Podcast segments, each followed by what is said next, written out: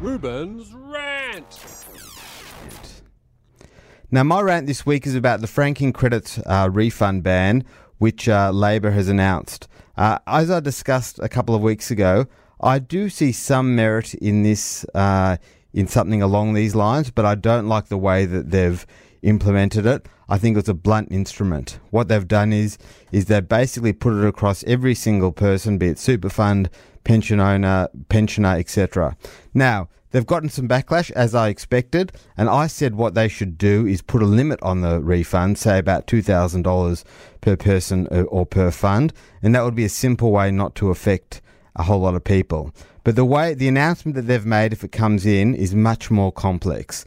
They're going to exclude all pensioners and part pensioners from the ban, so they're all going to be able to get their franking credits back.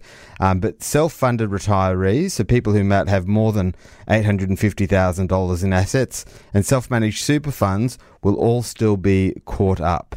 Except, and here's a bit of complexity, if you've got a self-managed super fund and at least one person was receiving a pension before the 28th of March, which is today, then they'll be exempt. So that's just another very interesting compliance thing, which I don't know how it'll come in practice, but it's certainly complex. So the three problems I have with how Labor have now announced is, number one, complexity.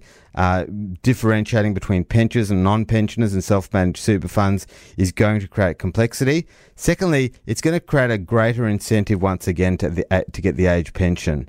There's a problem now with the way Centrelink works in that you really can be incentivised to have lower assets to get a greater age pension, and the fact that pensioners are going to get franking credit refunds as well is going to lead to more people trying to get into that pensioner framework, which in the end is going to cost the taxpayer more dollars because it's discouraging self-funded retirees.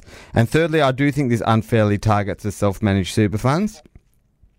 We discussed with John Maroney of the SMSF Association last week that it appears that self-managed funds are going to be affected by this, but people who are in other funds, such as industry funds or bank-owned funds, may still not be affected by the way the tax system works.